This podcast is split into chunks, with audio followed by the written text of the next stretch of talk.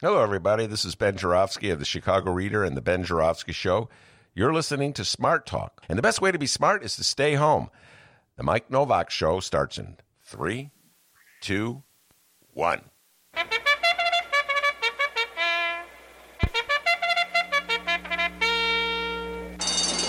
they're off. Out of the gate, it's coronavirus, followed closely behind by Wuhan style lockdown. On the outside, it's global pandemic working hard against Flatten the Curve. Social distancing got off to a slow start, but he's now neck and neck with Flatten the Curve. On the inside, it's just a little flu, followed by Trust the Experts. Dr. Fauci is three lengths back of the leaders. Stimulus plan is trying to squeeze by PPE as they enter the backstretch. But out on the outside, here comes economic shutdown. Open by Easter, gets bumped a little bit by Dr. Fauci. Flatten the curve and economic shutdown are battling it out as they head past the half mile pole. They are moving at a brisk pace and all clustered together except for my bank account, which is way back of the pack. He might be injured. They might have to pull him up. Toilet paper is nowhere to be seen. He's lost in the pack. And now, cure worse than the disease is starting to make his move. And on the inside, here comes Dr. Fauci, and down the stretch they come. It's social distancing and economic shutdown now, neck and neck. I don't believe it. Dr. Fauci is trying to keep pace, and with one furlong to go, it's economic shutdown, social distancing, and Dr. Fauci. And as they come to the wire, it's. Oh, it's no one fing knows by a head.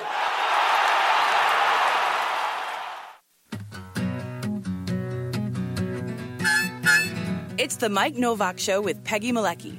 Green, gardening, and environment radio. Flavored with a dash of humor. Welcome to intelligent, irreverent talk about plants and the planet they grow on. Your questions, comments, and participation are always welcome at 877 711 5611.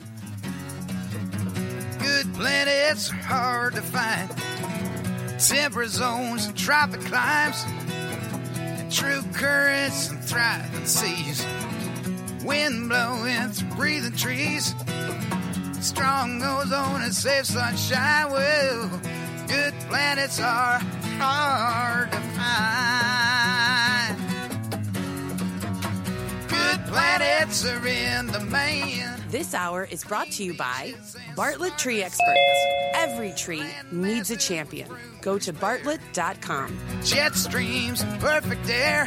And here they are Peggy Malecki and Mike Novak. Good planets are in demand. Right. Right, indeed. Well, welcome to the show. I hope you can all hear me. I'm on the telephone because uh, that's what we're dealing with right at the top of the show. We have some technical uh, uh, situations, a situation, a technical situation that we need to resolve here. So, welcome to the Mike Novak Show with Peggy Malecki. Uh, Peggy, are you there somewhere? I'm here. Can you hear Hello? me? Oh yeah, I can hear you. Hey, Oh, hey, wow. each other on Thank the you- phone. thank hey, you, well, Zoom just have a machine. phone conversation. Right, and it's uh, pouring rain here uh, in the Midwest. It's the Midwest monsoon season, which we seem to be now getting uh, every year. It's the weirdest thing. May just is relentless. In fact, we'll be talking about that today Mhm. with meteorologist Rick DiMaio, um, uh, and we'll be talking also about people who are affected by this, and we mean farmers. Okay, this is not easy on them, and just at a time when we're ramping up farmers markets in the Midwest, this is not the best thing in the world for for those folks. Right, Uh, right. All the small how- farmers trying to get crops in for the summer and the big farmers. It's it's muddy out there. It is not not everywhere in the Midwest, but it, I'm I was looking at the radar this morning, and there's a swath of it going through everywhere here. So we start with Janie Maxwell, the executive director of the Illinois Farmers Market Association, and uh, we'll look at Illinois farmers markets, but we're going to look at farmers markets throughout the Midwest and see what we can determine uh, what else is uh, going on and, and how they're opening or how they're not opening during the uh, COVID phase. So we hope you stick around for that. It's the Mike Novak Show with Peggy Malecki temporarily on the phone. We hope to fix that during the break. We will be right back.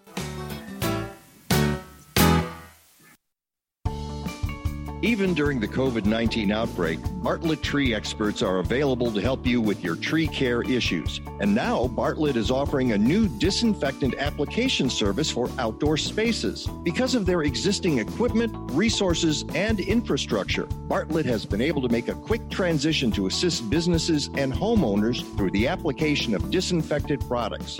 They can be put on walkways, patios or decks, fences, gates, playground equipment, stadium seating, park benches, outdoor furniture and tables, and most other hardscape surfaces. While these disinfectants are EPA registered, you still want to consult with a Bartlett expert who can walk you through any environmental concerns you might have and how often the product will need to be used. Give the folks at Bartlett Tree Experts a call because even in a pandemic, every tree and open space needs a champion.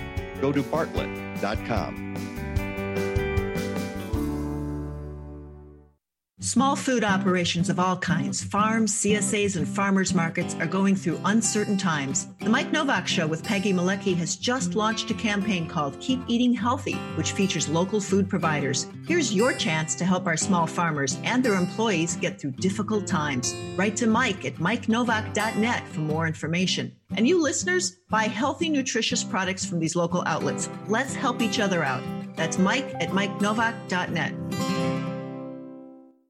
Shelter in place now, you better not roam. Bum, bum, bum, bum. It's the pandemic polka. Beautiful. You're looking good, Eddie. Pritzker and Lightfoot, please stay in your home. Bum, bum, bum, bum. It's the pandemic polka. The pandemic polka, Eddie. It started in Wuhan, now it's round the globe.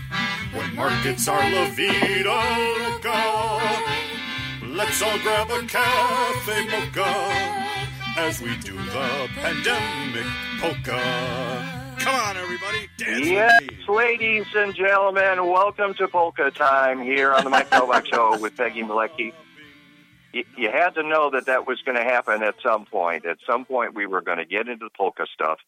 Um, that's uh, Eddie Korosa, the king of Chicago polka, with Tom Latourette, and uh, that's the pandemic polka. Uh, there will be more on the show like that today. and I got to thank one of my listeners who sent that to me um, this week, and I said, "Oh yeah, I got a polka local. Yeah, absolutely. I'm gonna I'm gonna play that." So Andrew Fedorowski in uh, in uh, Evanston. Wait, he gets a ding. I don't know if you could even hear that through the telephone, but uh, how are you doing there, Peggy? You, you're you're on the uh, the Zoom I'm, machine. I'm aren't the only person I can see here. I can see Janie's name. I can see Randall's name, your name. I can see me. Um, we're not images aren't on Facebook yet, so but I'm here. Yay! Okay, well, Janie, Janie's there too, right? Janie, we, you can speak. Ja- on Janie Zoom is. She has right? no video. There's a Zoom. I'm here. That's okay. So we're ready to go. Let's do it. Let's do it. Janie is the executive director of the Illinois Farmers Market Association. And by the way, Peggy, let me know if I'm speaking too far or too close to the microphone on the phone, or if I'm muffling it, or if I drop it in my coffee, I'll let you know. Okay. Okay. Um, uh, this this isn't exactly the way we, we planned the show to start, but here we are. Uh, Jenny, Radio Jenny in a Maxwell, pandemic. Executive, yeah, that's right. Here we go. I'm I'm feeling a little pandemic right now. Um, the executive director of the Illinois Farmers Market Association. Um, it connects Illinois farmers markets, market managers, producers, consumers. Consumers, that means you guys who are all out there now waiting to get into the farmers markets um, as they slowly open up in Illinois. Um, I want to say something at the outset, uh, Janie. Hang on just a second before we get to you because it's about making choices during this situation, and especially as some states are opening up, uh, Mhm. some of them wisely, some of them not so wisely, like the good folks in Wisconsin who kind of stepped off the pier and into the, you know, they actually stepped off a cliff. And uh, we'll see what happens there in Wisconsin. But last week I talked about having gone out to a store uh, for the first time in weeks, in like two months, and I, I think I used the word terrified. And I want to I want to roll that back just a little bit uh, because I heard somebody this week say something that I thought was really important, which Mhm. is about the pandemic, um, and and it was one that we need to be smart as we do this and we slowly roll out. And Janie will be telling us what farmers markets are doing to protect you, their customers, and to protect themselves in just a second. But the other word is R E S P E C T, respect. And that's respect for this virus, this coronavirus. The coronavirus, and a lot of people have said this, I'm not the first, a million, this has been said a million times, but I'm going to repeat it. The virus doesn't care. Doesn't care if you're bored, doesn't care if you're stir crazy, doesn't care if the economy is going into the tank, does not care. So you need to respect this virus. So I say you don't need to fear it necessarily. You don't need to be terrified. You need to have some proper respect. That means A, social distancing. It means B, masks. And a lot of people are going out there now without masks. And I don't know what they're thinking. Peggy, do you have any idea what they're thinking when they go into a bar without a mask? And it's like yesterday, uh, it was a serious issue. Today, it's not. Yeah. Well, I don't know what they're thinking as they're going into a bar in general right now in the pandemic, but I think some of it is there's so much confusion. You know, this person says well, wear a mask. And, and, this says don't wear a mask. Like our show opening from last week, I, um, it's confusing. Do we wear it? Does it help? Does it hurt? But I know yeah, um, exactly. Like with the farmers markets, state of Illinois says we're wearing a mask, so that's what the farmers markets are asking everyone to do. So and, and the way I look at it, and you're right, Peggy, the way I would put it is there is no national plan, mm-hmm. period. All right? Which means that smart people like uh, Janie, Janie Maxwell, and, and smart governors and smart mayors have to do the best they can because there's no leadership on this at all. Period. Okay. I, I got getting off my soapbox. Let's talk Let's talk specifics with uh, Janie Maxwell from the Illinois Farmers Market Association. How are you doing? Let me ask you that first, Janie. Well, I'm doing very well, so thank you. But we're uh, working I, really I, hard here trying to get uh, farmers markets to open and to open safely. Exactly, and that's that is how we do it. Uh, at the outset, before we get into the specifics of of how you're going to do that. I was wondering because um, I didn't find it when I was doing my research. Is there a, a comprehensive list yet of when and which farmers markets will open in Illinois? No, and probably probably this season the best source of information on farmers markets is probably social media. Mm-hmm. because what we're finding is it's one thing to keep up with your farmers market listing during a typical season. And we have a map on our website at ilfma.org that has a map of the farmers markets across Illinois. But to find out if your farmers market is opening and what they're asking of their customers and which vendors are going to be available to you, that's really going to happen through social media right now. Aha. Uh-huh. Okay. Uh, and to in that regard, well, we know that for one thing, the Evanston farmers yes. market opened slowly the other week. As did Palatine. Um, I imagine that. Yes, we're seeing more and more oh. markets open each week. Um, it's typical in northern Illinois that we don't see markets open until mid May, early June anyway. So we're trying to learn from the lessons that we've seen, uh, let's say, in some of the further downstate markets or maybe some of our winter markets that were actually in operation when COVID 19 hit and remained in operation. And so they've kind of set a great example. And what we've been trying to do as an association is tell their stories and have their market managers share with other market managers and interested people uh, what it is that they did to make their market successful. What kind of things did they have to do to get their market open? And then what kind of policies and procedures have they put into place to be successful? Now, farmers markets are, we, we think we have about 300, 300 plus markets in the state, and each market is as unique as the community that hosts it. So there is no cookie cutter for farmers markets, even in a normal season. But each market reflects the needs and the wants of the community. And so we've been trying to learn from the, the great examples of markets that have been opening and opening successfully across the state.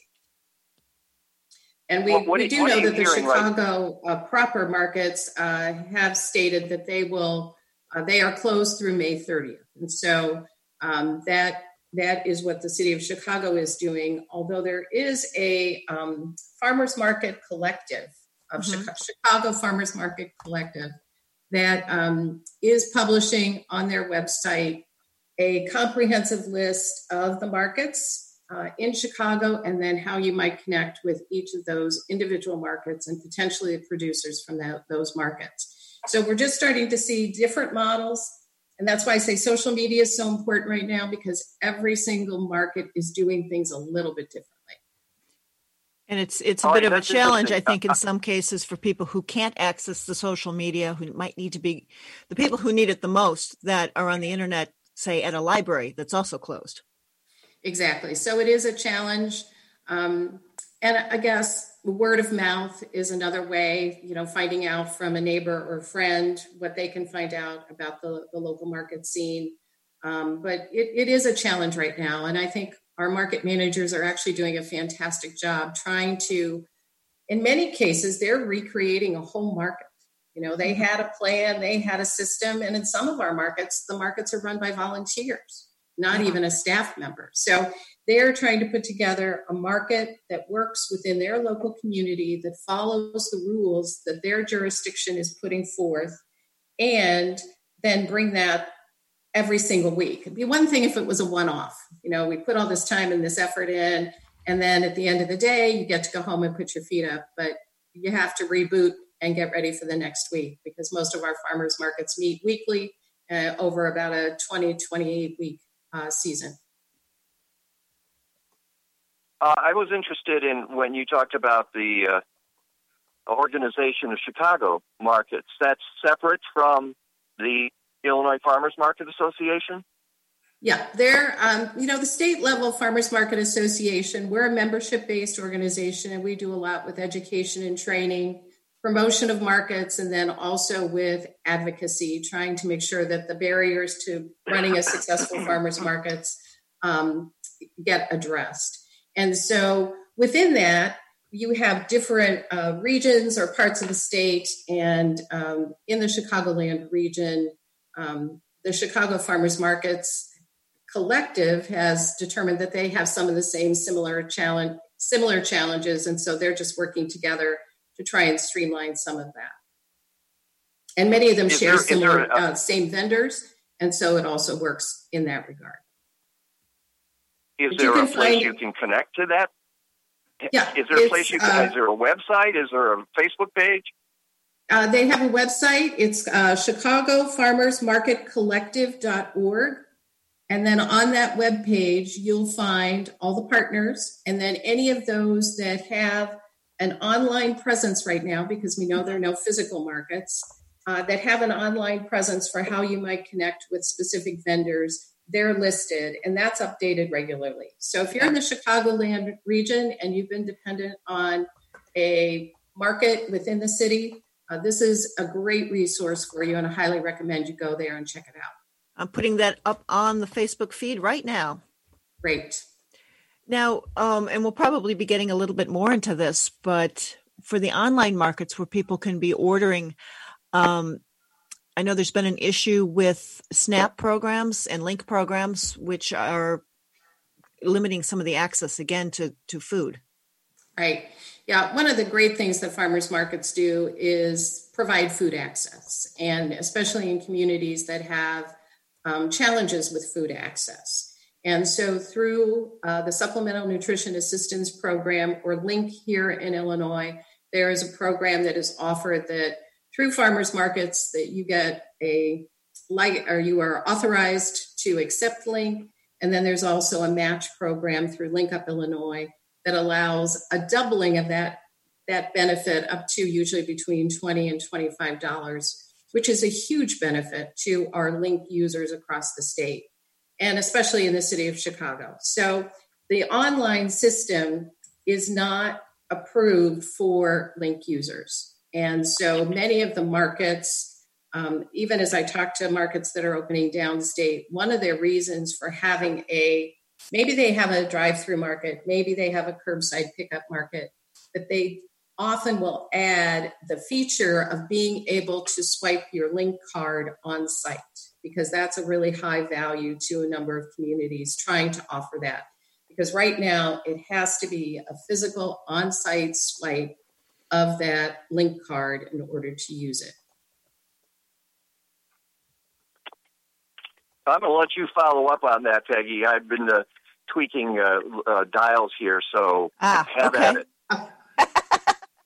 yes, for those who are just tuning in, um, Zoom is has worldwide outages today, so that's why we're not on Zoom.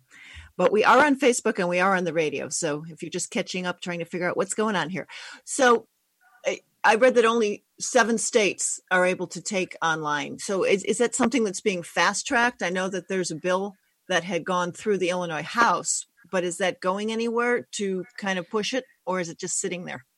Well, we have a couple layers to this issue. One is you need to, at a state level, be approved for online SNAP or link sales. Mm-hmm. And so here in Illinois, uh, there's a process for requesting that. And so there are some hiccups in that uh, for the state of Illinois that they are working on and working on, I think, pretty, you know, aggressively. But the bigger issue is that even once that is approved, that would only be for big box stores or like Amazon. Ooh, and wow. so there is a federal need for legislation that would allow um, farmers markets to be part of the online service for the SNAP or the link benefits. So I'm worried about the 2020 season, about whether or not we can do something quickly enough. And so that's why we're really encouraging uh, farmers markets to think about ways that they might add some sort of face to face contact. It can be touchless, it can be you know, within the social distancing. Uh, I tell you what, I tell you what, um, Janie, Janie, mm-hmm. Janie, I'm gonna have to hold on a second. We got to get to a break here. We'll be back with Janie Maxwell. It's the Mike Novak Show with Peggy Malecki, and we're talking about farmers markets reopening. We'll be right back. Mosquitoes transmit deadly diseases like Zika and West Nile virus, but Summit Mosquito Dunks kill mosquitoes before they're old enough to bite. Just float an organic mosquito dunk in ponds, bird baths, and any standing water to kill mosquito larvae for 30 days or longer. Don't worry, mosquito dunks won't harm people, pets, fish, or wildlife. Mosquito dunks, available at fine garden centers, hardware stores, and online. Visit summitresponsibleSolutions.com. Whether you're working 500 square feet in your backyard or a 1,000 acre farm, it's all about the soil biology. The folks at Blazing Star get it, which is why they work with industry leader Tainio Biologicals. Tainio seed treatments and foliar fertilizers can be used on all types of crops to improve plant health and overall production. Take it from the people who transformed a depleted former cornfield into a vibrant native landscape. Go to blazing-star.com and while you're there, check out their pollinator packets. I'm Dr. Anthony Leiserowitz, and this is Climate Connections. As the climate warms, growing seasons are becoming more erratic. That uncertainty makes it harder for farmers to decide when to plant and harvest crops. David Abazs is a farmer in northeastern Minnesota. We cannot rely, oh, May 1st, we plant lettuce. It just doesn't work that way anymore. So instead, Abazs is basing his decisions on natural signs of seasonal change, like when robins arrive in spring, the marsh marigold first flowers, or snow buntings migrate. He's matched up records of those natural events with 30 years of his own planting and harvest data. That's allowed him to see which events are good signposts.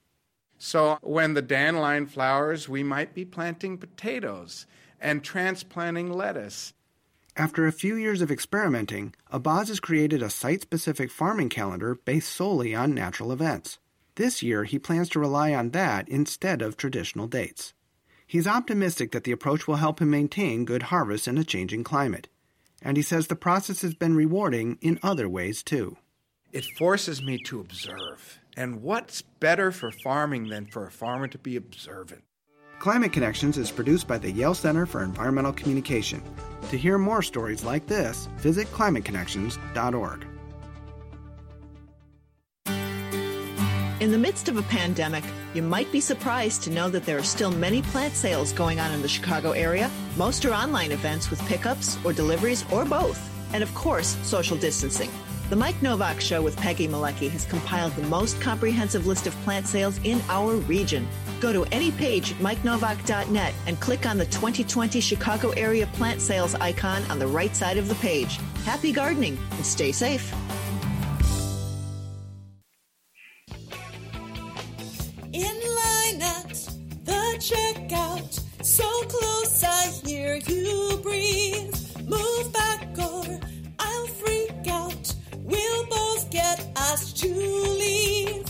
I get that you're friendly and just want to say hi, but you could be deadly. Your moist breath in my eye. Don't stand, don't stand so, don't stand so close Don't to stand me. so close to me, please. Welcome back. Somebody to had to do that one. With Peggy. Well, you know, we did the original. We had the uh, the police version, and it it only made sense that there would be many, many more versions of that particular song. And that sort of leads us right into this part of our conversation with Janie Maxwell, Executive Director of the Illinois Farmers Market Association. By the way, if you just tuned in, Zoom is down. Zoom is down. Zoom is down worldwide. Zoom is down.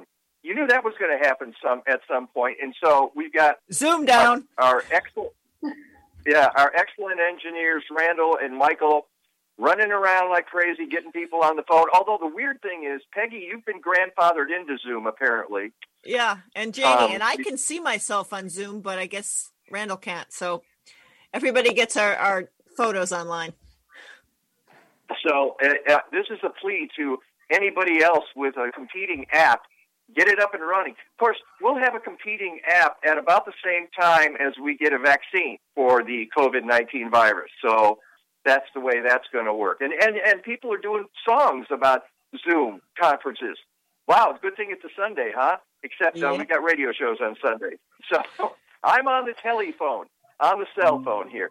Uh, and and Janie, I wanted to get into the the specifics of what you're doing because we talked about we know that the, the farmers markets are important for keeping uh, farms uh, together and and uh, giving you know customers having customers. Uh, I had I got some numbers. If folks go to my website mikenovak.net and look at the blog, um, according to a farmers market coalition member survey. 74% of respondents reported decreased income during COVID. 93% report added costs, including the purchase of PPE for market staff, rental of more hand washing stations, new software or services, and additional staff to rearrange market layouts and monitor customer traffic. So, even though in places uh, some of the farmers markets are up and they're they're they're trying to make it work, it's still really tough, isn't it, Janie? It's a lot of work and it is some added expense. And um, but farmers markets are trying to be resilient and find ways around that, and to get the opportunity for local product to be sold to the community because that's really what farmers markets are about. We've enjoyed a season where farmers markets were about so much more than the transaction of buying food or food related and ag products. But now we're going kind of back to our roots and making sure that farmers markets open and that there's an opportunity for that type of purchase to take place because we believe that farmers markets are the best place to buy local products. It sends far more money back to your farmer. The money that is spent stays in the community. I think the food at a farmer's market tastes better. I think it probably has a higher nutritional value. There's so many reasons to shop at a farmer's market. And what we're seeing actually is even though there are few, maybe fewer people going to a market right now, farmers that are finding their way to a farmer's market are probably selling more than they ever have because consumers are recognizing that there's a much shorter supply chain uh, from food that comes from a farm to a farmer's market to your table rather than through the commercial ag system um, or the commu- commercial food system. And then we've also seen some breaks and some um, issues with securing product within that system. And so we, we see a greater demand. So we're just trying to really encourage communities to open a market, consider the face to face market because we're seeing that that's the type of market that provides that open air, lots of space, uh, can be done safely, can be done in a touchless manner, and provide public safety as well as vendor safety. So, yeah, it's more expensive to operate, but I think most of our markets are working hard to get them get them moving forward. And and I would Yeah, imagine, you know, the more people that come out, that's that's where the farmers are actually going to be able to make it more cost effective than have than needing to ship everywhere.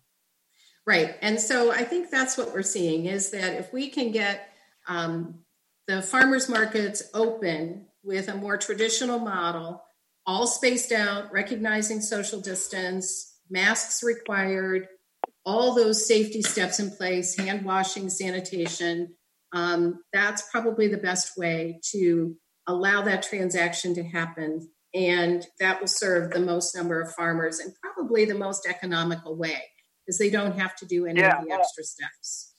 the the point I would make though is that it's not going to be just as economical because you can't have as many people at one time in a farmers market. It's all slowed down. You have to have extra staff. Uh, I saw a graduation uh, yesterday. If you watched the uh, Obama uh, graduation talk, uh, one uh, local, I think it was local, yeah, local um, uh, a high school did a uh, social distance graduation, and it took from 6 a.m. to like 6 p.m. and Wow. one at a time. So that that's the kind of thing we're talking about. So what you Well, guys have done, and we just have a couple. What you, we just have a couple of minutes here. You put together a toolkit so folks can go to the Illinois Farmers Market Association, and um, I've got that on my website, but it's www.ilfma.org, and the toolkit is for various folks, including uh, you. You you have the Illinois Farmers Market Association Market Manager Guide, the Vendor Guide, the booth signage, the not ready for signage, uh, not ready for use signage. It- It's like we're not ready for prime time. Uh, uh, the volunteer waiver form and the updated customer guide, which just got updated a, a couple of days ago. Um, and I'm going to go through real quick. It's wear a mask, follow CDC recommended hygiene. Uh, if you're not feeling well, stay home. Duh.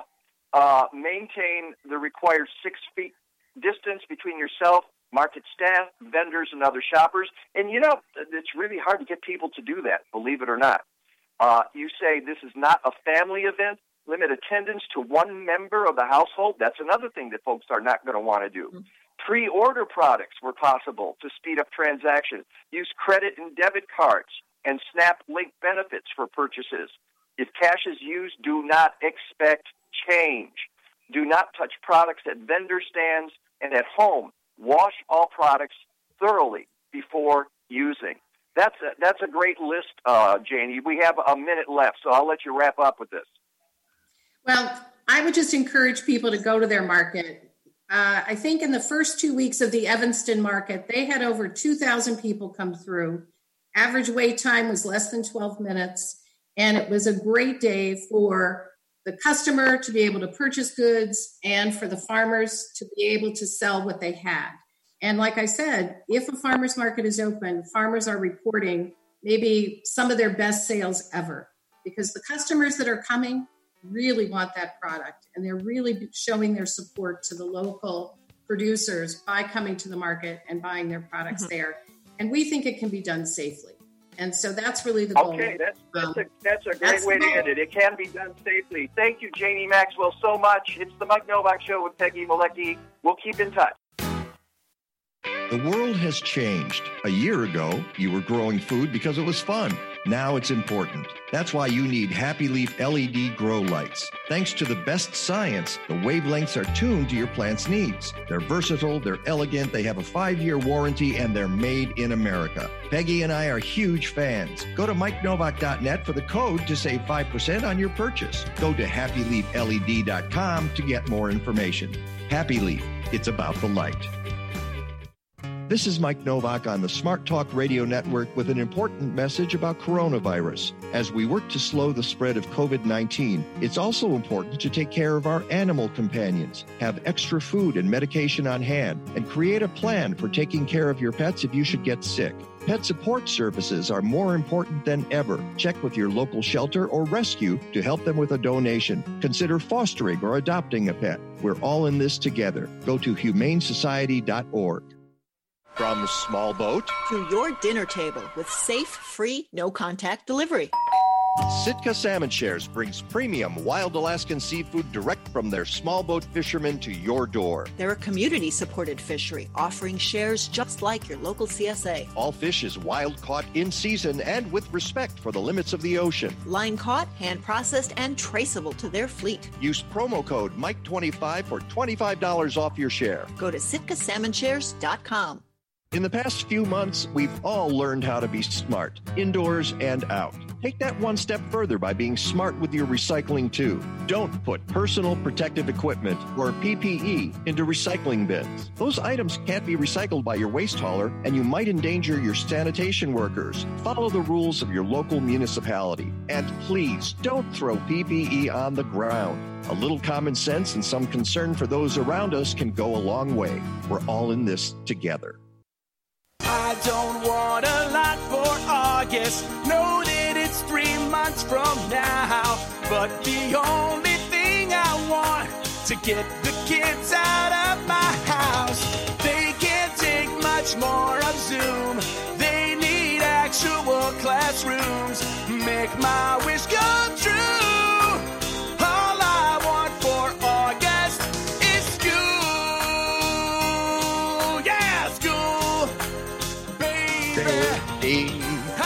Welcome back to the Mike Nowak Show with Peggy Malecki. Um, we are doing what we call a workaround. We're working.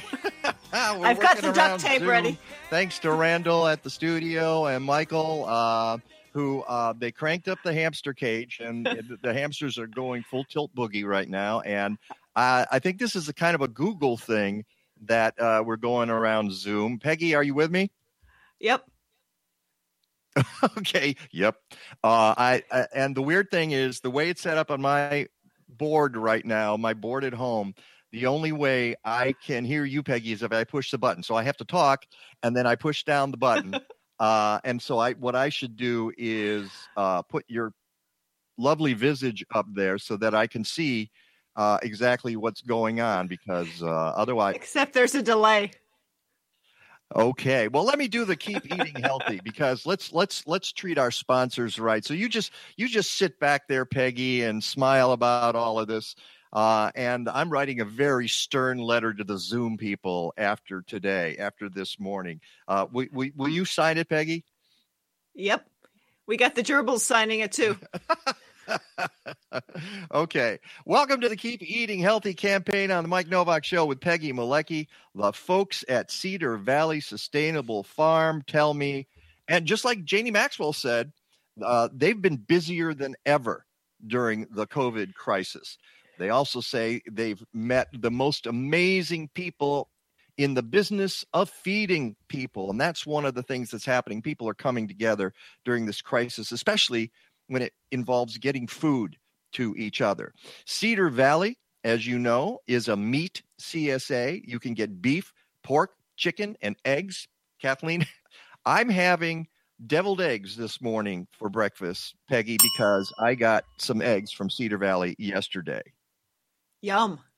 Uh, and they are very good. It was I love very deviled exciting eggs. To, to be able to make deviled eggs uh, and not worry about where the next batch of eggs is going to come from. Um, and of course, all of these products are humanely raised. They feature safe social distancing pickup at various locations in and around Chicago. Now, as we get close to the grilling season, and you couldn't tell it by the uh, rain coming down. To yeah, she's looking up. I'm looking up. Yikes! Uh, however, we are getting close to the grilling season, safely in your backyard, of course. You should go to Backyard Patch Herbs. Try their hand blended herb mixes crafted with homegrown herbs in over 35 varieties for everything from dill dip to salt free ranch salad dressing. I don't know how you do that, but it's interesting. To marinara and salsa, as well as meat rubs, marinades, and cheese spreads. That's where the grilling mm. comes in. It's a lot of great stuff. Here's the deal you can use the code Mike10, M I K E 1 0, and get a 10% discount. And I'm going to apologize. We should have said this a couple of weeks ago. I didn't realize that we had the 10% discount for um, uh, for backyard patch herbs. So do it today. You're going to get these wonderful herbs, and you're going to get 10% off if you put in the code Mike10. All right, finally, the folks at Prairie Fruits Farm and Creamery in Champaign remind you that May is American Cheese Month, and this is the last call for their last chance for their fresh chive lemon zest chèvre. See, last week I learned what chèvre was, which means goat cheese, basically. This week I'm learning uh, about bloomies. You could get a bloomie. Do you know what a bloomie is, Peggy? Yes, I do. And It's a it's a soft cheese with a rind, and the longer it's it ages, the the rind is going to take on a uh, patina, and the it's uh, like cam- camembert and a couple of other styles of cheese. Well, More than you wanted to know. I didn't know that. Uh, and and Kathleen, who's a fan of those cheeses, didn't even know the word was bloomy. So they have a wide assortment of bloomies, all produced thanks to the 110 goats they're milking on their farm. I guess they just finished. Uh, order today to taste their limited selections. Click on the Keep Eating Healthy logo at MikeNowak.net. Help us support these great farms while they support us. Go to MikeNowak.net for more details. Uh, welcome back to the Mike Nowak Show with Peggy Malecki, and here we are limping through. On the Google machine. Sorry, I'm sorry. What was that? We're on the Google machine. Yeah, whatever that means right now. We're on the Google machine. Uh, I'm I'm putting my hand up. I'm I'm offering a cash prize of at least twenty dollars to somebody who can come up with uh, a a new platform so that we can do our show from home. You would would you kick into that uh, fee as well, Peggy? Sure. Okay. And I'm looking out at uh, the rain, and again, I mentioned earlier in the show, and it's it's hard to explain how much rain we have, and I'm mad at myself because I forgot to empty my rain gauge yesterday, which had like three and a half inches in, uh, and now it's going to be overflowing by the time I get to it today. I think. Yeah, I I did put out a couple of empty containers yesterday to start catching some of the rain, so I can water plants. Yeah. Uh, well, I've got, uh, you know, it's a a gardening tip. One of the things I do is I leave buckets out in the yard, five gallon buckets. I've got two five gallon buckets that are completely filled with water right now. And there's probably ducks swimming in them too. No, no, the rob. Well, actually, the robins would drown in it. The ro- well, I, I really enjoy watching robins take baths in in the bird bath because um, they take over. They're they're they're ridiculous, um, and um, they have a lot of fun there. And some of the other birds do do too. Mhm. And I have to tell you, since we did the bird show last week, I have seen two birds in my backyard, three counting the one I was on the front porch. I was on the phone with you. What was Mhm. that? It was um. Uh, goldfinch. All right. So I saw the goldfinch in front, went in the back, saw an orange crowned warbler. I'm almost certain it was an orange crowned Wow. warbler. And you think it might have been, right? Do you think it? Hello? Um, it. I not having seen it, it could have been. It's migrating through. Okay, no, you you didn't see it, so you don't have to to to confirm that. Okay, uh, I'm, So I'm just saying saying. could have been. Probably. And then there was another one, and I have to send you a photo. It's a dark bird, completely dark, but it's not a crow, and it's not a black. I don't think it's a blackbird. It very unusual marking, but very dark. Um, and and I know you're going to say, well, I can't tell from that uh, what it is, but I'm going to send you a photo, and maybe you can help me figure it out. and I had a wood thrush two days ago. I could hear it in the house. I r- running outside posted to Facebook and said, "Okay, birding friends, what do we have here?"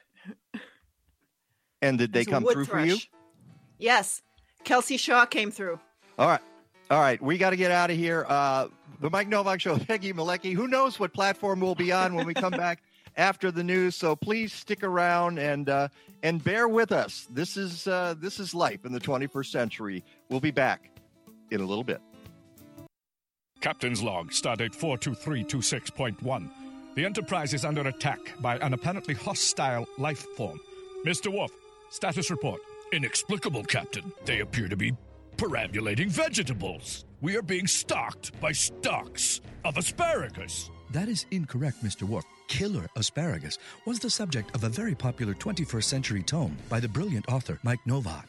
Mike Nowak. I'm familiar with his work. And so am I. Mike Nowak was one of the smartest, funniest people in the horticultural world of the 21st century. Tell me more, Mr. Data. He has been variously compared to Mark Twain, Dave Barry, and Edgar Allan Poe. Raven Goshblach, my favorite holiday dish. Thank you, Mr. Worf. Mr. Data, options. It seems to be available online at aroundtheblockpress.com. Aroundtheblockpress.com. What do they have to say? Hmm. It appears that Mike Nowak is a slapstick every gardener. I prefer my asparagus with a side of patach kakoch.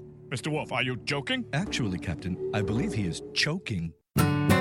Welcome to the second hour of the Mike Nowak Show with Peggy Malecki.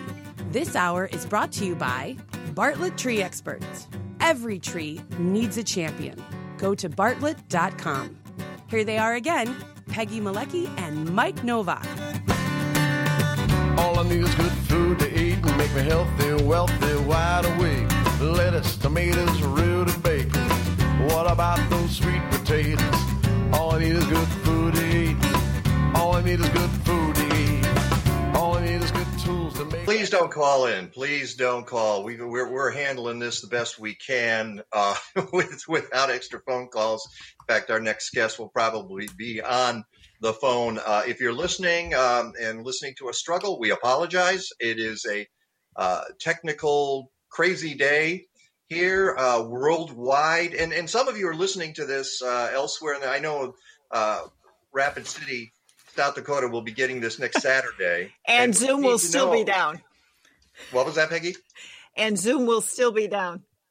Probably, probably will be. And they'll say, Oh, was Zoom down last Sunday when they were doing the show? Oh, well. Okay. And so we're, we're just dealing with that and getting through it the, the best we can.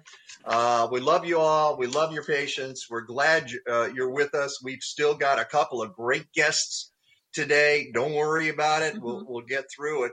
Uh, and speaking of guests, um, uh, today on Playtime with Bill Turk and Carrie Kendall. Oh, oh, did you go away, Peggy? Okay. Well, today on Playtime with Bill Turk and Carrie Kendall, Bill and Carrie welcome Chicago reader publisher Tracy Baim. They'll also hear from author Miles Harvey uh, on his forthcoming book, The King of Confidence. And Chicago's Grammy nominated Ray Grant will be their musical guest. Plus, Jack Nader, an incredibly talented makeup artist, will be joining in on Zoom. And uh, that might not be happening. I'm going to warn them right now. If Bill and Carrie are, are listening, he might not be on Zoom. Uh, he's supposed to be on for the full length of the show, completing a glam look from beginning to end. Wow. Uh, this Zoom situation is certainly going to mess with that. And as always, Laney Peterson with the weekly theater report and your blame Bill. Hey, you know what, Peggy? I blame Bill for this. This is a blame Bill moment. Yes. Ab- absolutely. Bill, I blame you. Uh, the playtime with Bill Turk and Carrie. Wait, Bill Turk and Carrie Kendall. Thank you. Today from 1 to 3 Central. And then today on the Elizabeth Alfano Show Brooklyn Borough President Eric Adams explains the incredible work he is doing in schools and hospitals to bring in plant based meals and implement meatless Mondays for public health and safety. It's real easy to do right now because there's nobody there. Uh, plus, Elizabeth counts down her counts uh, down her tip top tips. It says tip tips, top tips for eating with non vegans. You'll want to take notes, so join in from uh, three to four central on the Elizabeth Alfano show with Elizabeth Alfano. That, that's that's the correct answer. Very good. Okay. Uh, this is uh, Mike Nowak show with Peggy Malecki. I can't hear anything, so I'm just keeping an eye on the clock here. Okay, we got like a, a, a- minute and a half before we break, and well, I I think the and interesting all I can thing say is, is thank goodness because all- I'm going to have a sip of coffee and uh, maybe half a deviled egg here, and then uh, uh, and get us going again. Um, I, I'm I. Uh, I'm I'm at a loss. I'm at. A, I'm sorry. I clicked that off, and I and I have to do this little switching here back and forth, and so I, I can't let my brain get ahead of my mouth here, Peggy. So um, we're uh, on the Zoom meeting, um, and it's raining. And what could possibly be worse than this? Whack, whack, whack. Although I see Dennis uh, Warnecke there uh, on Yes, the Den- uh, Dennis Google has machine. gotten in. Yes. Well, I think the good news is it's still late May. The trees are all almost all in full leaf. The flowers are beautiful. The rain's helping our gardens. It's time to start planting. Time to start going to the farmers markets and it's it's spring. Despite Zoom, it's spring. Do you know that some kinds of landscaping services are considered essential even during this time of stay at home orders to prevent the spread of coronavirus? Bartlett Tree Experts knows that, and they will be there when your trees need help. With spring storms still a real threat, you might need to have damaged trees or limbs removed at a moment's notice. It's a matter of safety for you, your family, and the public. In addition, what if your tree, possibly an ash tree, needs its scheduled treatment to fight off emerald ash borer or other pests? The good news is that outdoor landscaping provides an opportunity for good social distancing. And Bartlett's teams have all of the resources they need to employ safe operating procedures. After all, safety has always been the linchpin of Bartlett Tree Experts, and that's not going to change now. So if you think your tree needs emergency treatment, even during this crisis, give the folks at Bartlett Tree Experts a call, because even in a pandemic, every tree needs a champion. Go to bartlett.com. From small boat To your dinner table with safe, free, no contact delivery. Sitka Salmon Shares brings premium wild Alaskan seafood direct from their small boat fishermen to your door. They're a community supported fishery offering shares just like your local CSA. All fish is wild caught in season and with respect for the limits of the ocean. Line caught, hand processed, and traceable to their fleet. Use promo code Mike25 for $25 off your share. Go to sitkasalmonshares.com. Mosquitoes transmit deadly diseases like Zika and West Nile virus, but Summit Mosquito Dunks kill mosquitoes before they're old enough to bite. Just float an organic mosquito dunk in ponds, bird baths, and any standing water to kill mosquito larvae for 30 days or longer. Don't worry, mosquito dunks won't harm people, pets, fish, or wildlife. Mosquito dunks, available at fine garden centers, hardware stores, and online. Visit summitresponsiblesolutions.com. In the past couple of months, we've all learned how to be smart, indoors and out. So take that one step further by being smart with your recycling, too. Don't put personal protective equipment or PPE into recycling bins. Those items can't be recycled by your waste hauler, and you might endanger our sanitation workers. And please don't throw PPE on the ground. Do we really have to tell you why? A little common sense and a lot of concern for those around us can go a long way. We're all in this together. Lock the door, hit the floor. It's the family lockdown boogie. Incarcerated, blood related. Family lockdown boogie. Dancing queen in quarantine. Family lockdown boogie. We can't go out, so we're all about family lockdown boogie. What a treat it All right. Welcome to the Family Lockdown Boogie on the Mike Nowak Show with Peggy Malecki. It's uh, the weirdest situation ever. Uh, can you still hear me? I can hear you. Uh, okay, never mind. I'll just do it this way. I'm still experimenting with all these buttons and trying to make something work so I could actually so I can hear myself uh, while we hear everybody else. But it doesn't matter. My Uh, my video is through Google. My audio is through Zoom. Is it really? Oh, that's just so weird. Okay. and we're very pleased to have on our show today that guy with the hat on who claims he's not a, a, a, a tech guy and he's waving that. And Dennis is Warnecke. Is that how you pronounce your last name? That is correct. Uh, and where are you this morning? I am in beautiful Spokane, Washington.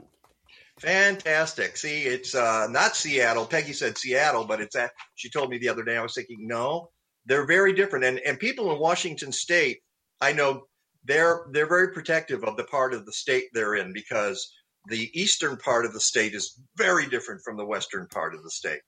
Well, and we look at it, there's really only one part of the state, and that's Eastern Washington. Eh, okay, you get yourself a ding. Um, and uh, Dennis is a uh, a leader in well biological agriculture, horticulture. You've done golf course management in the Western United States and Canada, and you've been doing this for a long time, haven't you? Yeah, I started back in about 1987, 1989.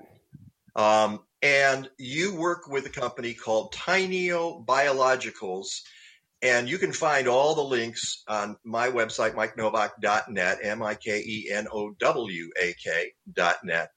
Um, and I can tell you, two people are really happy right now that we got our tech issues at least put together with chewing gum and chicken wire.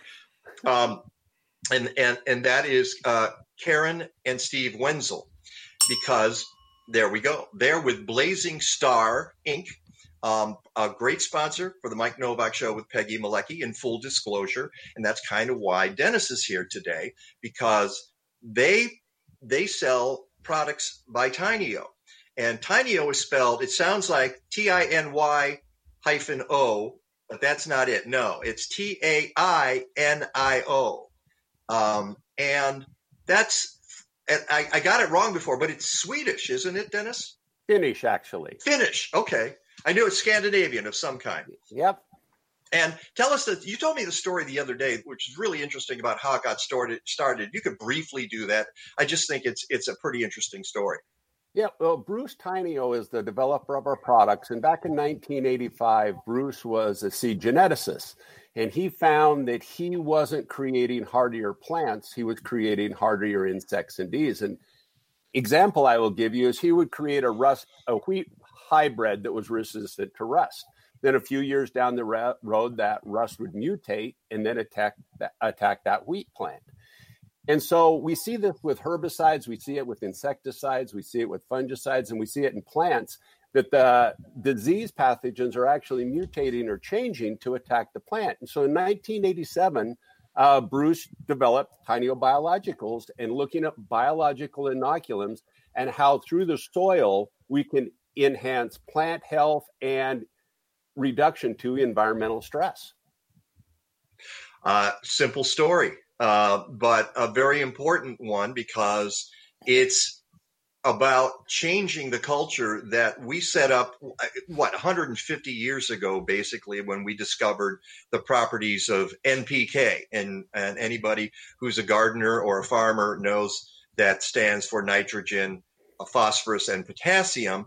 And as a friend of mine explained to me um, years ago maybe 15 years ago he said you know when we got to npk everybody thought said done we're done. We got it. We got it fixed. We know what to do. We just throw you throw the right amount of NPK in the soil. You can grow anything you want, and and we can do this forever, and we can feed the world. But that's not exactly how it works, is it, Dennis?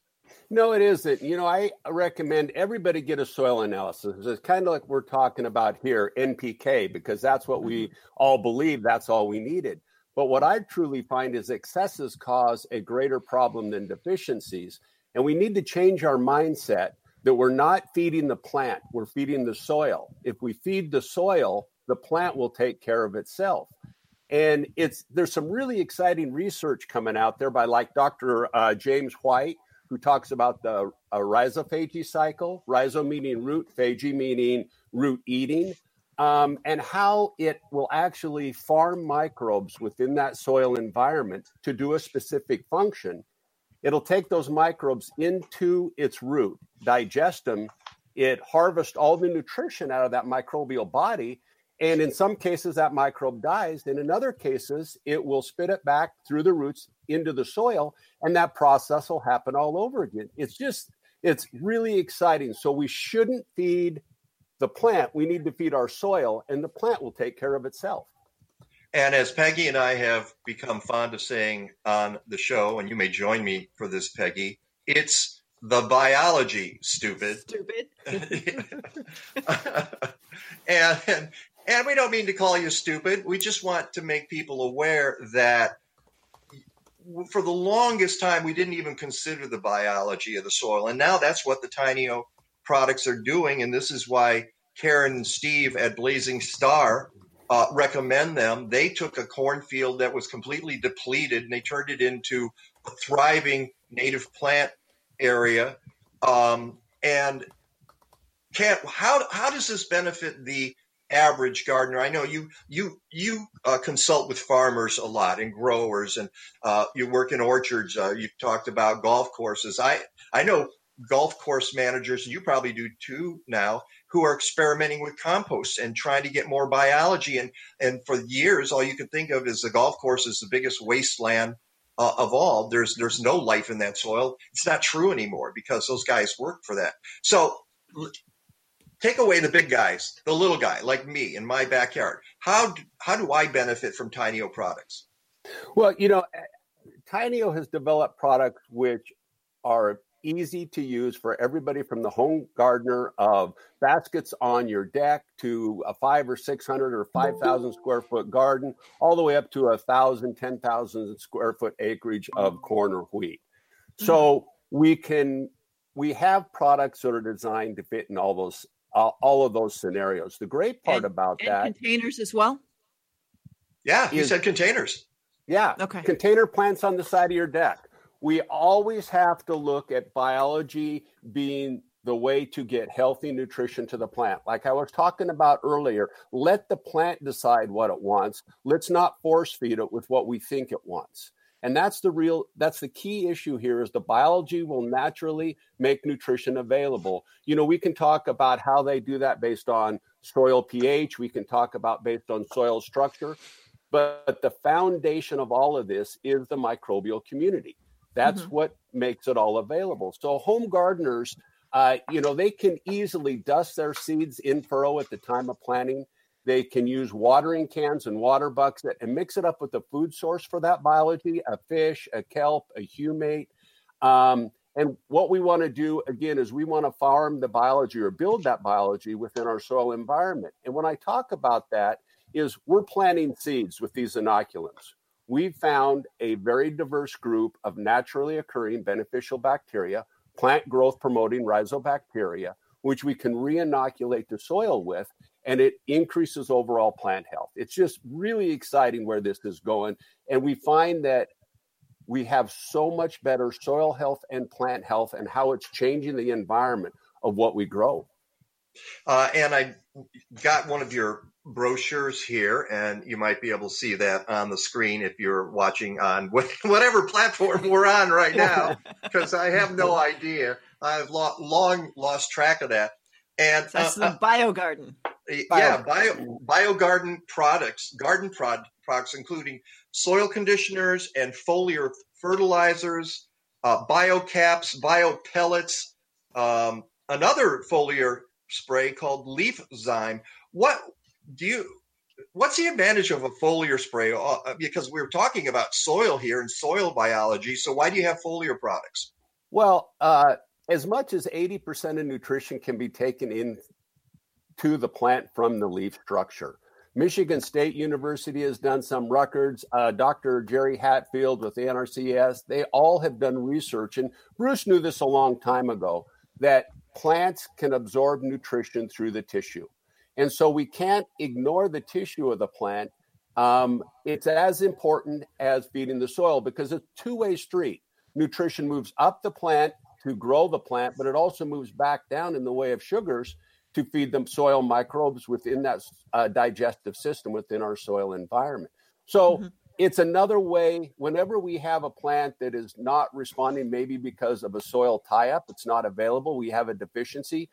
Foliar nutrition is a great way to make a correction. I almost kind of call it the IV of the plant world.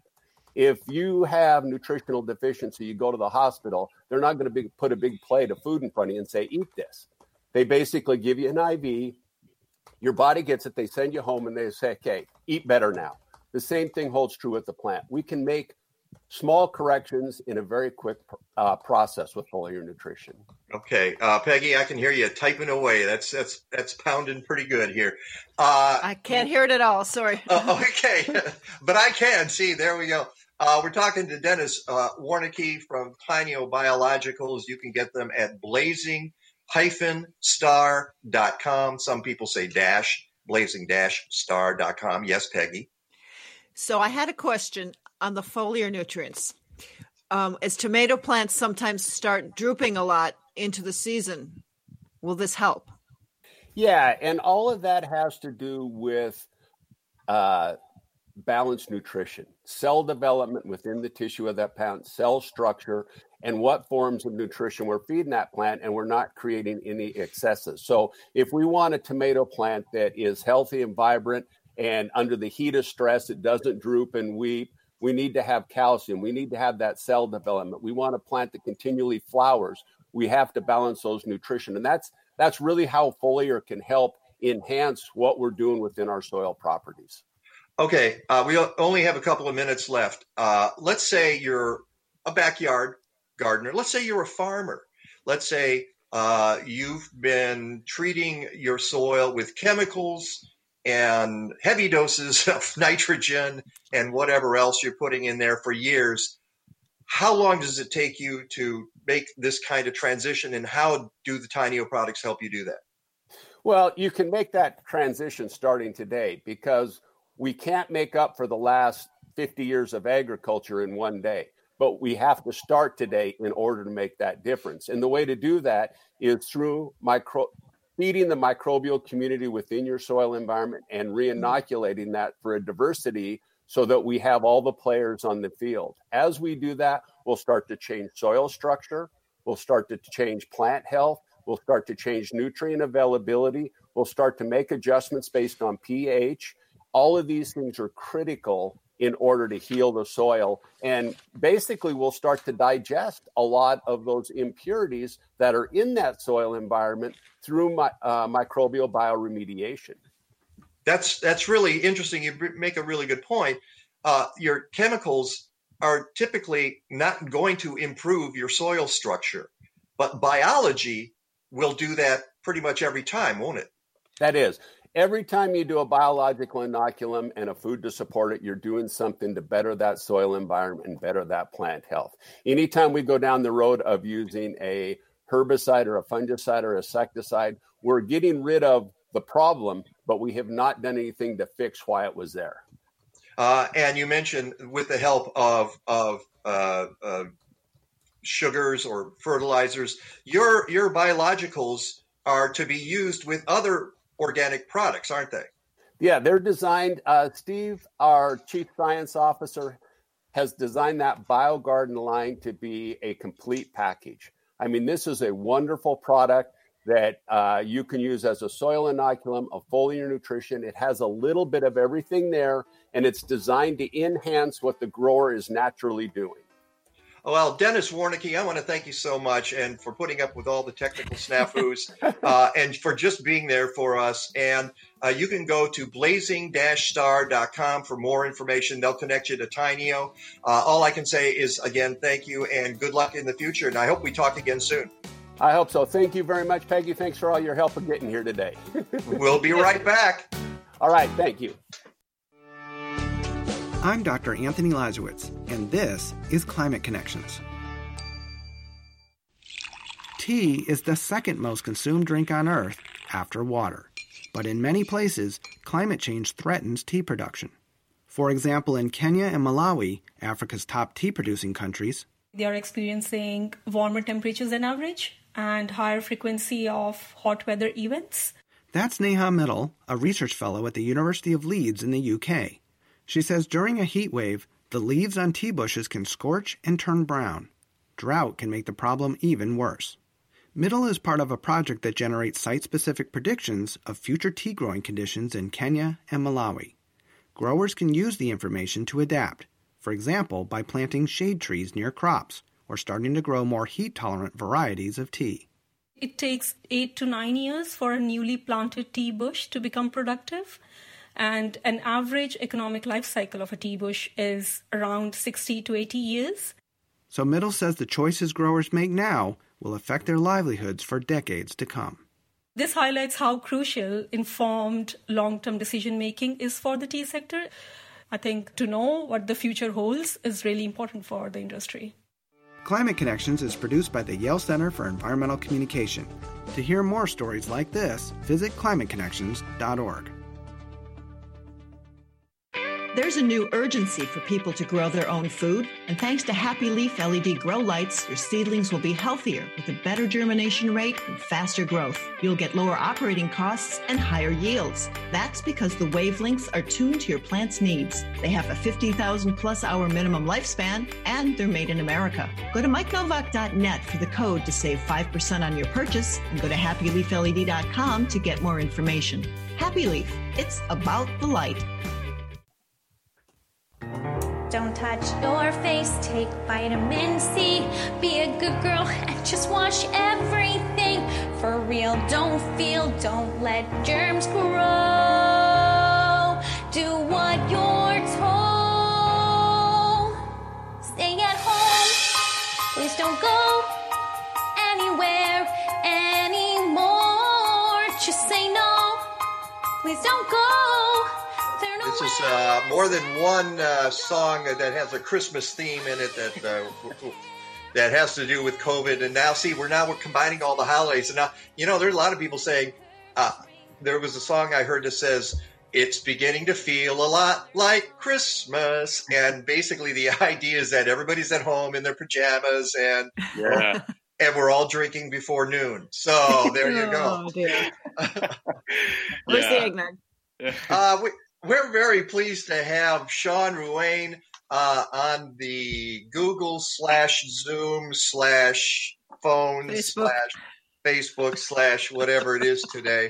Um, and he is the new, brand spanking new executive director of the uh, Advocates for Urban Agriculture that's in Chicago. I'm get a little ding there. You get two dings. Um, and as I we we had him on like for a really short time several weeks ago, he said, "I got to make this announcement," and uh, I said, "You'll have like 30 seconds. Go." And uh, it wasn't quite that bad, but today you've got a little more time here. I wanted to make sure we, we got to talk to you and you, you got to explain yourself. Um, when you were on the show before, uh, you were talking about an uh, grant program. It was called the COVID 19 Farmer Support Grant, round one, because you didn't know if there was going to be a round two. And at the time you were on the show, it was like the day before the deadline.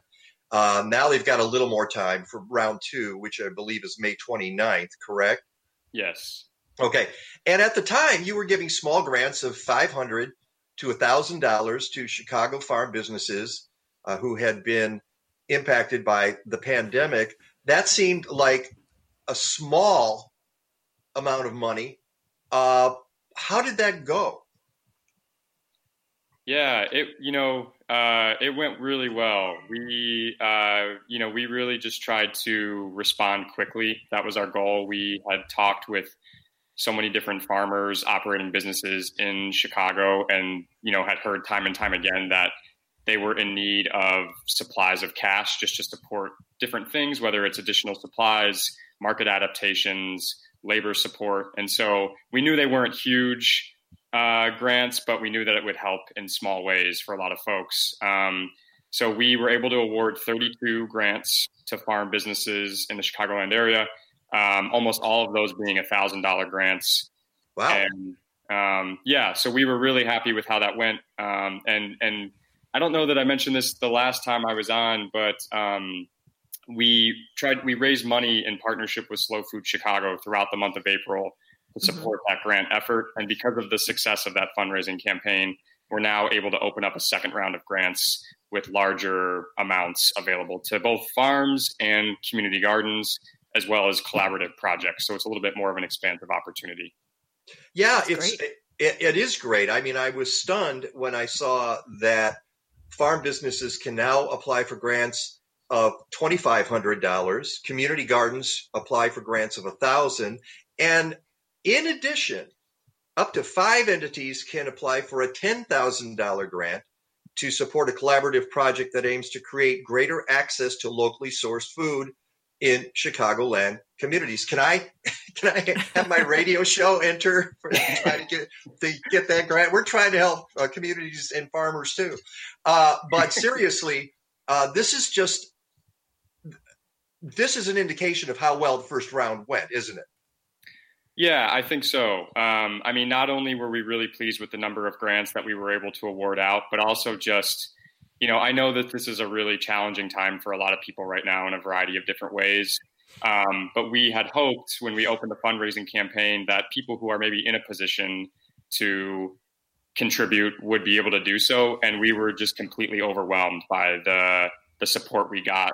You know, people really recognizing the importance of locally produced food um, so the fact that we're able to open up this second round, larger grant amounts, kind of more diversified applications, uh, we're really grateful for all of the support we got from around the city, and um, you know we're grateful that we have the opportunity as an organization to provide this opportunity for farmers and gardeners.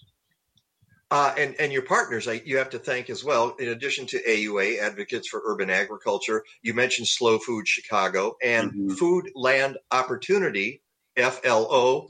Mm-hmm. Um, so um, it, I'm, I have to admit, I'm kind of surprised that it seemed like you you ramped up very quickly, but we were quite successful in getting your pitch out and getting contributions. How did you do that?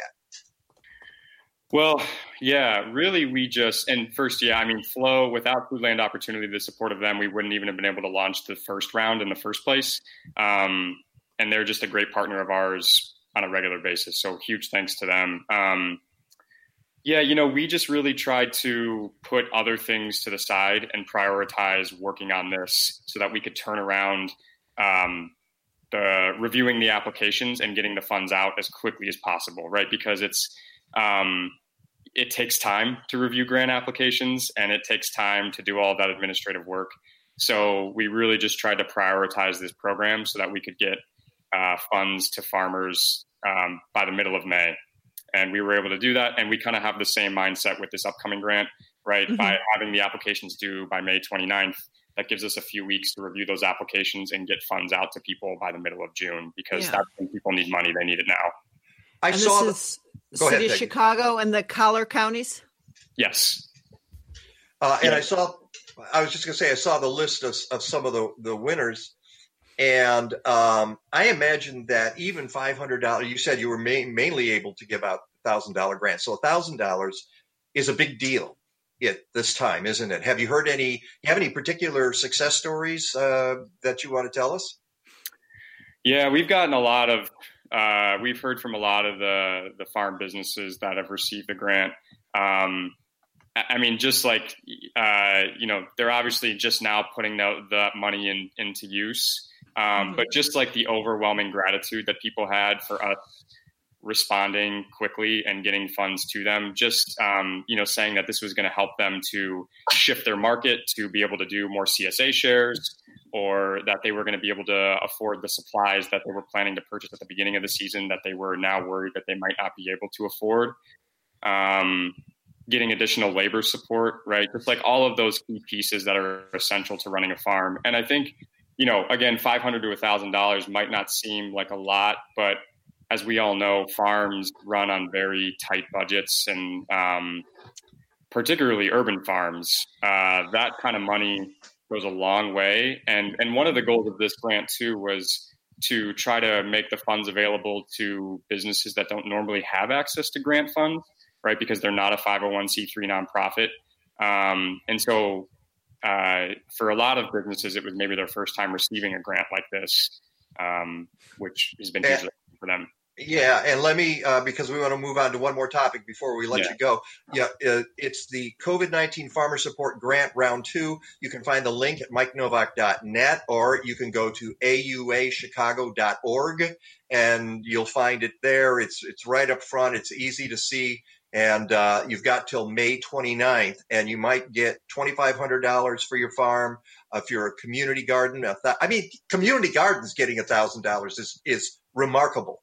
Uh, and that's just uh, great stuff. And again, five, ten thousand dollar grants are possible. So do it today. All right. Meanwhile, you want it's it's pouring rain here today, but you want to talk water issues. What's up, Sean?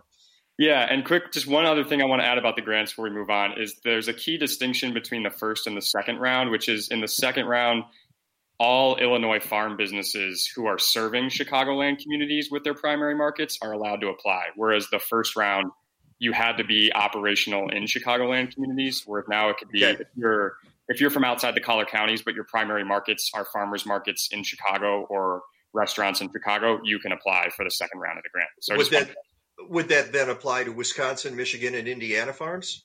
Uh, good question. So only Illinois farms. Okay. Yeah. All right. All right. Now water. Yeah. So water. Um, yeah. So we, um, you know, over the last couple years, obviously, we're really grateful that the city of Chicago has um, recognized all of the different positive contributions of urban agriculture in the city.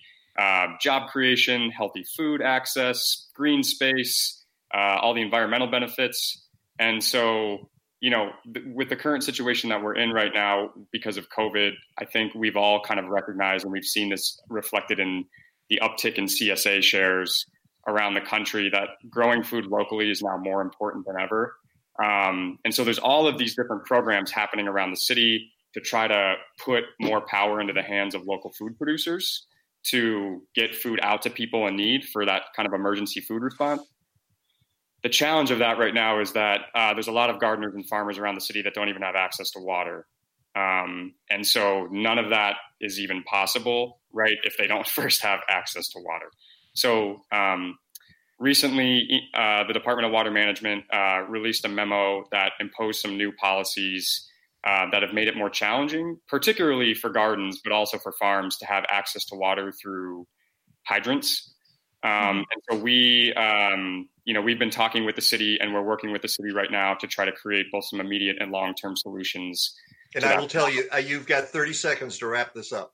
Okay. Yeah. So I guess my my appeal would be if you are a garden or a farm who in the Chicagoland area that has been impacted by this issue, um, we've we've been reached out to by a number of probably over two dozen gardens and farms throughout the city, letting us know about this problem. But if this is something that's directly affecting you, please let us know so we can continue to advocate for you in our conversations with the city, so we can ensure that local food producers have affordable access to water.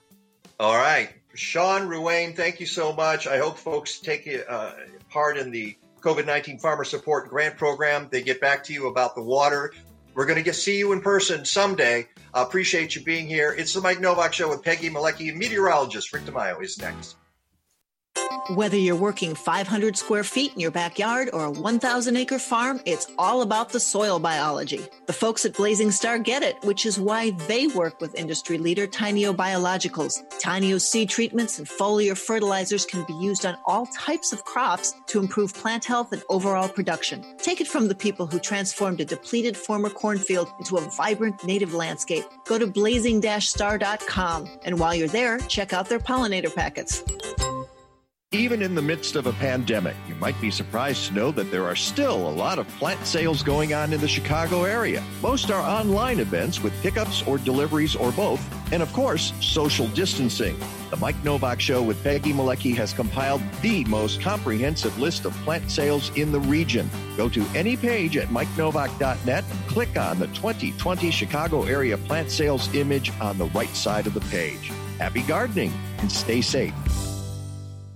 Stay in touch with The Mike Nowak Show. Find us on Facebook and YouTube at The Mike Nowak Show. Use the Twitter handle at Mike Now. Send us a photo on Instagram at The Mike Nowak Show or write to us, Mike at MikeNowak.net. We're also at TheGreenDivas.com, Apple Podcasts, Spotify, Stitcher, TuneIn, and on the Smart Talk Radio Network. Podcasts and blog posts are available every week at MikeNowak.net. Sign up to get our newsletter on the homepage and support the sponsors who support us. Look for logos and specials at MikeNowak.net.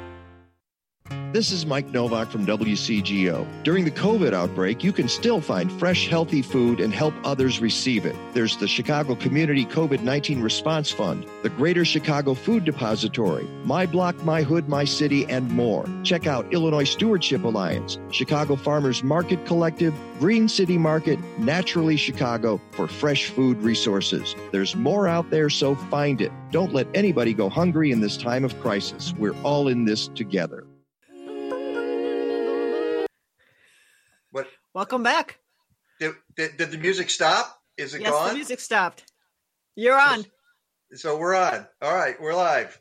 Welcome back to the Mike Nowak Show with Peggy Malecki. Uh, someday somebody will explain that to us. Are you sure? Are we are we here? I have no idea. I can hear you, um, but I can't hear anything else. Okay, welcome to the Keep Eating Healthy campaign on the Mike Nowak Show with Peggy Malecki. The folks at Cedar Valley Sustainable Farm (CSA) tell me They've been busier than ever during the COVID crisis. They also say they're, they've met the most amazing people in the business of feeding people. Good for them. Cedar Valley is a meat CSA. You get beef, pork, chicken, and eggs, all humanely raised, and they feature safe social distancing pickup at various locations in and around Chicago. Now, as we get close to the grilling season, it ain't happening today uh, as we look outside. However, you're going to do it in your backyard safely and you should go to Backyard Patch Herbs. Try their hand blended herb mixes crafted with homegrown herbs. They have 35 varieties from every, and it's everything from dill dip to salt free ranch salad dressing to marinara and salsa, as well as meat rubs, marinades, and cheese spreads. Get those on the grill. Use the code Mike10, M I K E 10, uh, 1 0, and get a 10% discount. That is at Backyard Patch Herbs. And then the folks at Prairie Fruits Farm and Creamery in Champaign remind you that May is American Cheese Month, and this is their last call for their fresh chive lemon zest chèvre.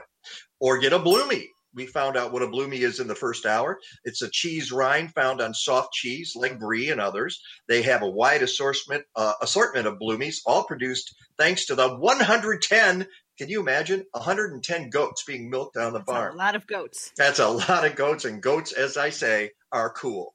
Order today to taste their limited selections. Click on the Keep Eating Healthy logo at MikeNowak.net. Help us support these great farms while they support us. Go to MikeNowak.net for more details. Let's bring in meteorologist Rick DiMaio. Uh, Rick, I am building an ark starting right at 11 o'clock today. Is that going to be a good thing? You know, real quickly, why is that whenever you look at a goat, they look like they're pissed off at you? no, they, they, you know what? They don't look like they're, they, they look like they don't care, basically, a goat, I think. Yeah. It's like, you're, you're like not going to touch that, are you? right. They're like cats. It's like, um, yeah, I get it. Right. uh, Yeah, you have yeah. to build an ark. You know what? Uh, You don't have to build an arc Mike and Peg. Just use the one you've had the last two Mays, right? Yeah, I've got chipmunks and kayaks right now. There you go. Uh, As long as they're life what is preserve, I think they'll be okay. What Yeah, is go going on, Go here, on. Rick? We've got three Mays in a row now where the skies just Yeah. open up. Yeah, you know, it, it's pretty amazing because um, the pattern, which was basically a kind of a dry, warm one for the winter, um, all of a sudden became really, really wavy in late March. And again, it pulled in tons of subtropical moisture from the Pacific Ocean, uh, a lot of tropical moisture from the Gulf of Mexico. Uh, in fact, I was just doing some research, and you know, subtropical storm Arthur just formed. And do you know, guys, this is the seventh year in a row that we have had a tropical storm form in the month of May. That's unprecedented. I went back and looked at, yeah, I went back and looked at data, Peg, uh, for about the last hundred years. It's actually pretty easy to do. You just look up May tropical storms. Uh, but what's also noteworthy, um, in the last 17 years, um, we've had 12 tropical storms form in the month of May. So even though we had a couple of years of aberrations there, the warmer definitely the warmer waters of the Gulf of Mexico have been feeding and fueling not only the heavy rains we have here in the Midwest, but also leading to the development of tropical storms early. Now, most of those tend to kind of form east of the Atlantic seaboard, but what we've seen happen is as those storms begin to push northward, just like what happens in September and October, they tend to block the pattern a little bit. So what occurs is these systems that generally tend to be a little bit more progressive in the month of March, in late April and May, you generally tend to get these slow moving patterns that produce heavy rain. It would be really interesting if a graduate student wants to go back and look at the development of areas of low pressure in the tropics that basically push the jet stream kind of in a bulging way northward along the east coast tends to enhance the slowing down of systems in the Midwest. And in addition to that, add to the ability to get long, persistent periods of heavy rain. And we've seen it now three years in a row. And uh, you you sent us a text just a few minutes ago, and I'm kind of stunned by your statement. You say rain has had no impact on planting, and the reason I'm stunned by it is I got a call from our, but our friend Pat, Pat Yeah. Sketch yesterday, and his Right. he's got a friend, a friend in Kankakee County, a farmer who's corn and soybeans, five thousand acres, and he did Are, under, finished his are underwater. well, yeah, he finished the planting just before the rains hit, and now he's worried that the seed will be displaced, and he can't really go back in and plant again because it might come up, it might not. You can't have competing seeds uh, in a field like that. So uh, I'm interested in your statement and why you said that.